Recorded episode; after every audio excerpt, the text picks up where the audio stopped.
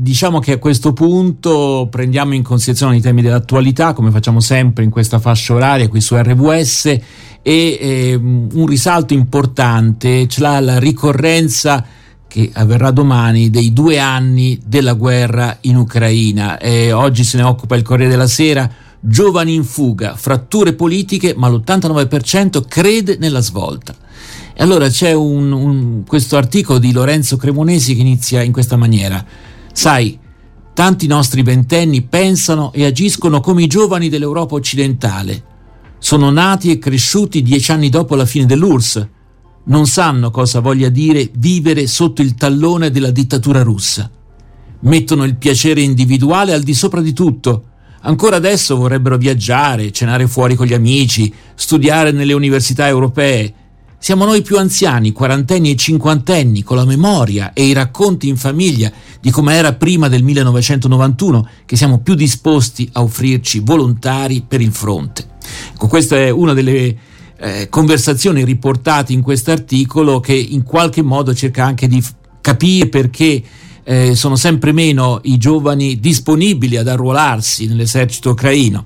E a proposito di quarantenni, cinquantenni che hanno conosciuto cos'era il comunismo, abbiamo con noi Pavel Gajewski, polacco, eh, ormai da tanti anni nel nostro paese. Eh, insomma, buongiorno Pavel, grazie per essere in nostra buongiorno, buongiorno, buongiorno, vi saluto. Stavo ascoltando con molta attenzione, quasi diciamo, mm. quasi qualche lacrimuccia perché queste, queste, dimensioni generazionali sono oggi molto molto importanti e infatti in Polonia si vedono anche que- dei, mm, queste differenze. Sì, sì, sì. Sì, sì, si ah, vedono. Fai si parte vedono di quale categoria? Eh beh, dei giovanissimi, no? Immagino. Ultra cinquantenni, Quindi... quasi fra... sì, sì, ancora cinquantenni per poco. Tra l'altro l'abbiamo detto in varie occasioni, tu eh, sei stato coinvolto sin da giovanissimo eh, sì, nella sì, lotta sì, politica con Solidarnosc, hai esatto, avuto anche, esatto. sei stato anche molto vicino naturalmente alla Chiesa Cattolica in quel momento, molto impegnata politicamente e poi hai vissuto anche una svolta nel tuo paese che è stato il colpo di Stato del generale Jaruzelski. Che... Esattamente, il 13 dicembre del 1981 sembra lontanissimo. Te lo ricordi bene la data, eh? Lo ricordo, ricordo benissimo, era di domenica. Eh, ricordo quella giornata, ricordo quello che è successo dopo, naturalmente. Ecco, e Jaruzelski, certo, forse anche per giustificarsi davanti al suo popolo, davanti alla storia, eh, successivamente, dopo tanto tempo, disse: Beh, quello che ho fatto, io l'ho fatto perché volevo salvare il mio paese da quello che sarebbe stato una terribile invasione russa. Naturalmente la situazione è completamente diversa, lì c'era ancora il comunismo eh, in Russia e insomma c'era il patto di Varsavia dove eh, insomma chi sgarrava pagava molto seriamente, eh, però ci sono anche forse alcune analogie insomma. Io comunque prima di dare la parola a Claudio vorrei eh, elencare quelle che sono considerate le perdite fino a questo momento per quel che riguarda l'Ucraina eh, in questi due anni. Allora, eh, ci sono 130.000 persone che sono morte, le perdite dei militari, le perdite fra i civili sono 10.000, i feriti 19.000, gli invalidi 25.000, ma la cosa più impressionante, almeno quello che ha impressionato me, sono i rifugiati. Al 15 febbraio del 2024, quindi insomma due settimane fa, eh, no meno, eh, eh, sono considerati rifugiati 6 milioni e 500 mila persone, di cui eh, 6 milioni in Europa e circa mezzo milione fuori dall'Europa. E poi ci sono gli sfollati interni che sono 3 milioni e 689 mila. Un ucraino su tre, tra cui un milione e mezzo di bambini, soffre di disturbi della salute mentale. Il 30% del territorio è contaminato da mine e ordigni inesplosi. Un milione e mezzo sono le, ca- le case distrutte. Allora, eh, guardando questa roba qui, uno non sa più cosa dire. Sinceramente, quello che dico può essere insomma interpretato male. Eh, però ecco, quando Jaruzelski dice io ho fatto il colpo di Stato per cercare di evitare il disastro, forse non lo so. Pavel, io darei la parola a te, poi credo che anche Claudio volesse aggiungere qualcosa. Claudio, vuoi dire subito qualcosa o dopo? No, io mi veniva questa riflessione su quello che hai detto all'inizio, dei giovani, no? di queste due categorie, eh, dei quarantenni che tornano a combattere i giovani che non vogliono, ma eh, met, provo a mettermi, e qui chiedo, chiedo, a Pavel l'aiuto, provo a mettermi nei panni di questi giovani. Certo. Perché dinanzi appunto a un'Europa in cui c'è la libertà si può andare, cioè io devo rischiare la mia vita. Mm tra virgolette per sì. la patria, che è giusto come ragionamento, ma insomma la vita è la cosa Però che... si capisce anche. D'altra parte i padri, alcuni di questi padri intervistati hanno detto eh, io intanto ho mandato mio figlio a Berlino a studiare. Capito? Poi magari tornerà, però intanto l'ho mandato lì. Allora, sentiamo Pavel Gajewski. Insomma, tante storie si potrebbero raccontare, ne ha un po'. Tante storie, ma non dimentichiamo la questione fondamentale eh, di questo conflitto militare veramente tra i più sanguinosi nella storia dell'Europa contemporanea. Tornando al generale Jaruz- Jaruzelski, in effetti le vittime, le vite umane possiamo contare tra 1981 e 82 in poche pochissime de- decine di vittime dirette di questo provvedimento. Qui parliamo di migliaia e migliaia di vite umane. E forse non, non ci rendiamo conto che questo conflitto militare si svolge in Europa perché siamo abituati a identificare l'Europa soltanto con i paesi dell'Unione Europea, invece l'estensione sia geografica sia politica dell'Europa è molto molto più ampia. E io rimango, come hai detto tu Roberto, senza parole perché credo eh, nel valore eh, della storia, credo anche nel valore di quel termine che è stato spesso abusato, la patria. Per me mm. la patria è qualcosa di assolutamente prezioso, però la patria non può mai diventare motivo di chiusura e tantomeno eh, diventare motivo di aggressione. Certo, la guerra difensiva è sempre ammessa, su questo siamo d'accordo, anche se io sono un, diciamo, mm-hmm. pacifista convinto e se dovessi essere chiamato a difendere una delle mie due patrie ormai eh, sia l'Italia che la Polonia, preferirei farlo come infermiere o aiuto infermiere senza, senza rischiare di uccidere un'altra persona, è una scelta di coscienza. Ma ciò che veramente mi fa soffrire è che in questi due anni eh, prima di tutto dall'una come dall'altra parte si sono dette anche tante bugie, una vera e propria guerra psicologica che ormai dura da due anni. E la seconda cosa che la comunità internazionale di fronte anche a quella tragedia umana, cioè parlavamo delle persone sfollate, del, di uno dei movimenti migratori probabilmente pazzesco. il più grande 6 milioni, 6 milioni di rifugiati sì. 6 milioni di rifugiati in sì, Europa sì. e mezzo milione fuori dall'Europa Qualcosa di simile è successo soltanto alla fine della seconda guerra mondiale. E qui ci vorrebbe un forte, eh, deciso intervento umanitario non solo della comunità eh, dei paesi europei, ma forse addirittura della comunità mondiale. Invece ciò che mi spaventa non poco è che si parla solo delle forniture delle armi e questo ho detto da questi, dai microfoni della RVS già più volte.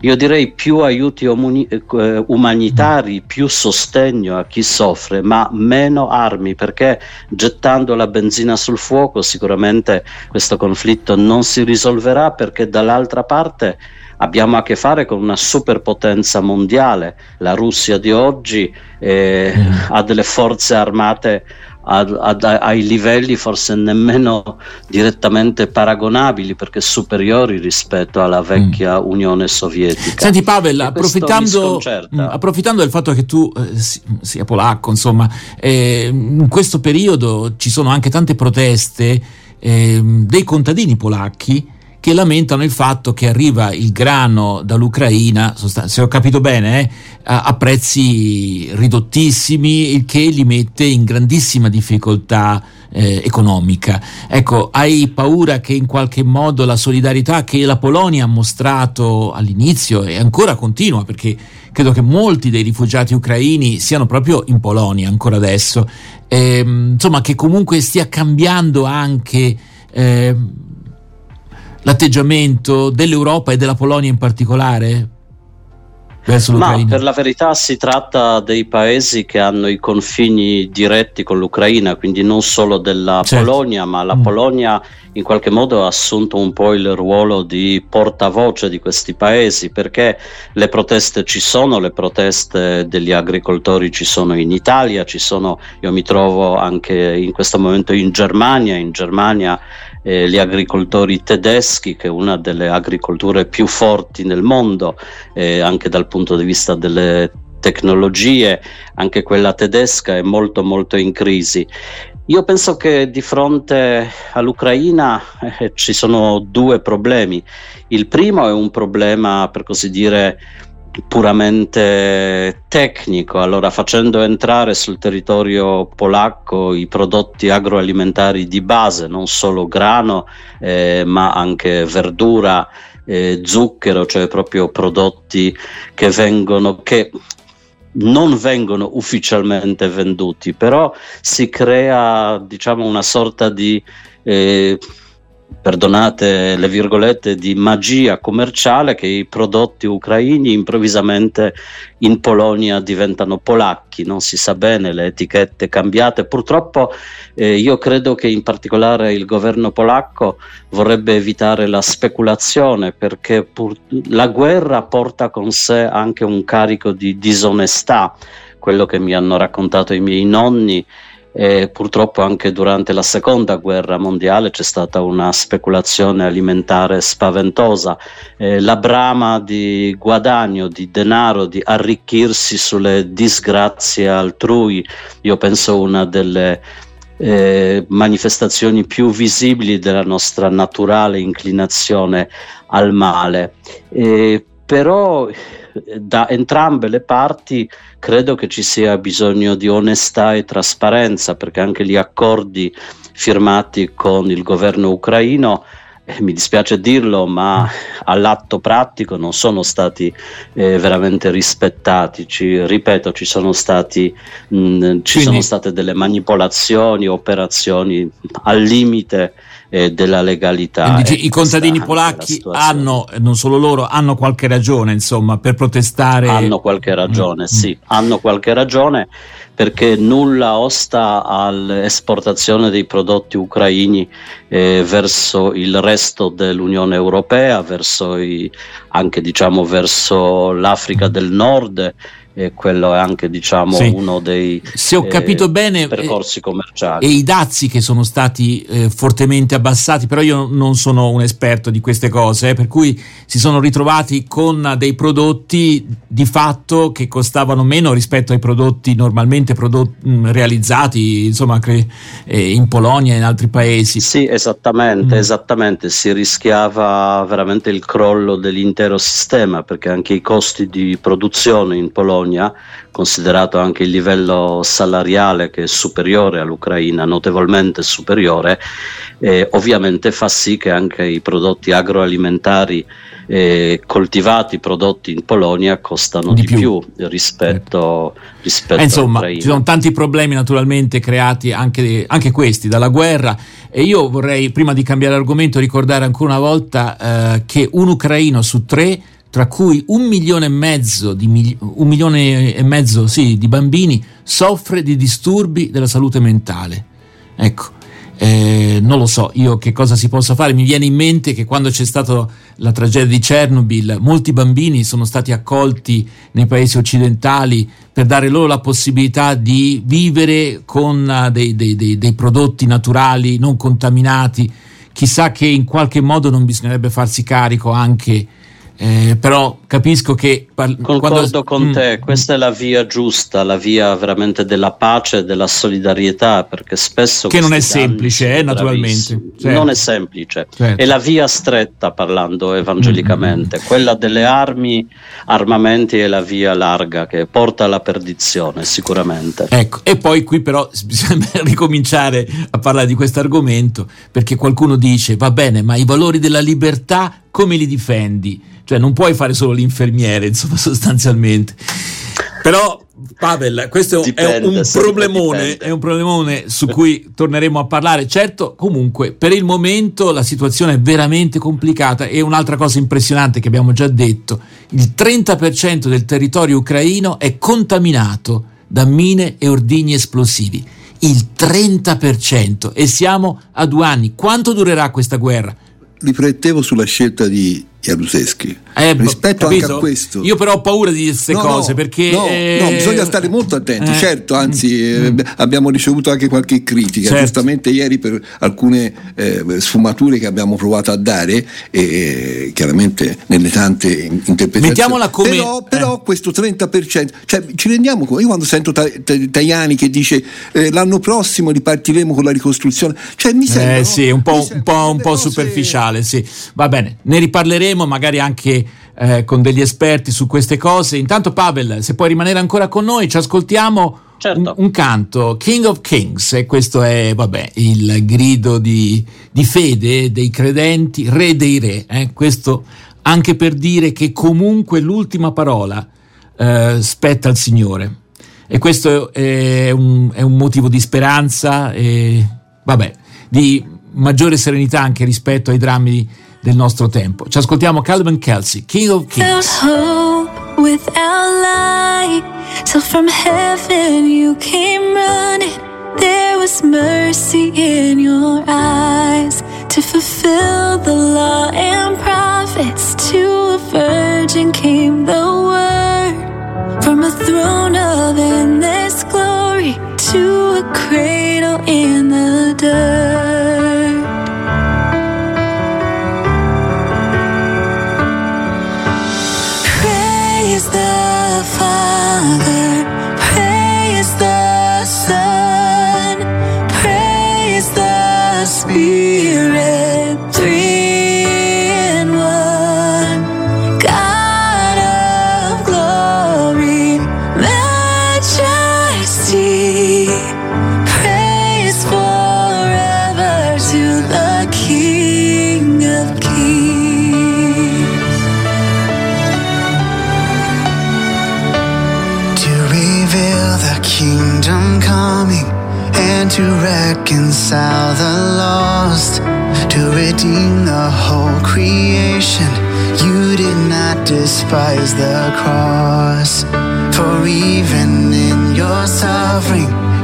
Saw to the other side, knowing this was our salvation. Jesus, for our sake, you died.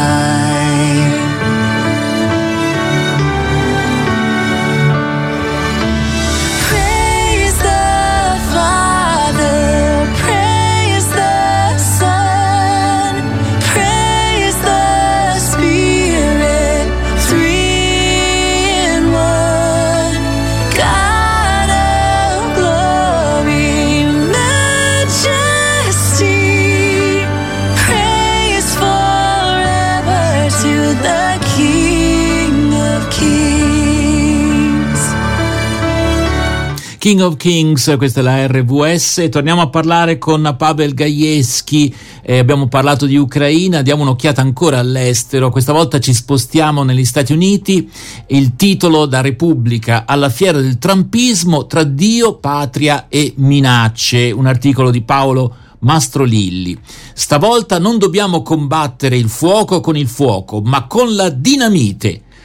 A giudicare da quanto era successo il 6 gennaio del 2021 con l'assalto al congresso e le sue vittime, uno si aspetterebbe che i politici americani abbiano quantomeno imparato a misurare la retorica per evitare altre esplosioni. Lara Trump invece sceglie la strada opposta quando sale sul palco della conferenza dei conservatori eh, dunque CIPAC, parlando a nome del suocero che la candidata alla vicepresidenza del Partito Repubblicano, punta a infiammare gli animi dei fedelissimi di Donald e in questo appunto in questo congresso ehm, questa conferenza dei conservatori eh, sale anche l'ex vescovo di Tyler Joseph Strickland rimosso da Papa Francesco per l'opposizione alle aperture del Papa e dichiara sono qui per portare la voce di Dio a questo pubblico che ancora ascolta il suo messaggio.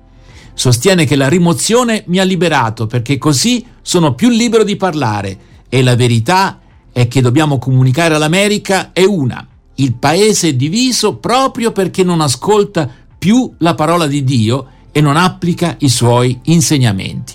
Dunque un messaggio eh, religioso che eh, appoggia sostanzialmente in maniera evidente, insomma, l'agenda politica repubblicana. Immagino che ci siano persone che fanno altrettanto per i democratici. Pavel Gajewski, eh, visto che si avvicinano le elezioni europee, tu farai discorsi simili? No, temo di no, anzi ah, spero di, no, di non fare vabbè, discorsi simili perché credo anche non è proprio nel DNA delle nostre chiese, intendo le nostre chiese evangeliche in Italia. Eh, credo che si manifesta di nuovo perché anche le elezioni presidenziali negli Stati Uniti eh, si stanno avvicinando. Eh, sta alzando la testa la cosiddetta destra religiosa eh, americana. Non è un fenomeno nuovo, no, è no, no. un fenomeno che conosciamo che in Italia è stato analizzato molto bene dal professor eh, Paolo Naso.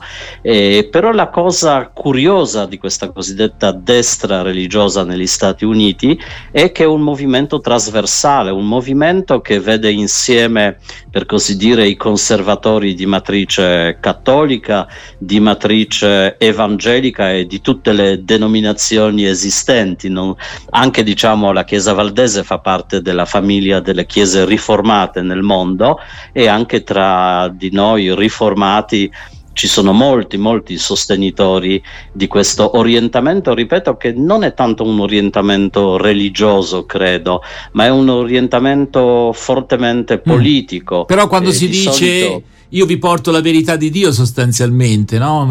Bisogna fare molto, molta attenzione perché mm. se io dovessi salire su un palco di questo genere non invocherei mai il nome mm. di Dio, semmai direi che io che mi reputo credente vedo le cose in, in questa maniera. prospettiva. Certo. Senti, sì, un'ultima battuta maniera. Pavel, poi ci dobbidobbiamo lasciare.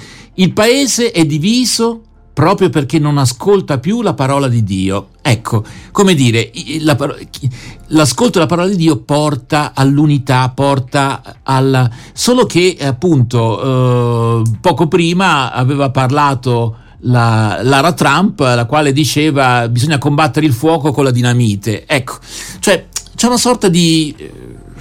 di, di strana dicotomia, insomma, no? da una parte si dice la parola di Dio porta l'unità e dall'altra io vi porto la dinamite. Uh, Claudio, scusami. Io, mm. io, qui trovo mm. uno shock no? tra non nominare, sì, bravo, non nominare il nome di Dio in vano e la parola di Dio. Cioè qui c'è una mescolanza no? mm. in cui si tira, insomma si fa dire... Cioè, tu Dio, dici qui c'è una, una, violazione del comandamento. Bravo, perché oltretutto questa parola è portata da un essere umano.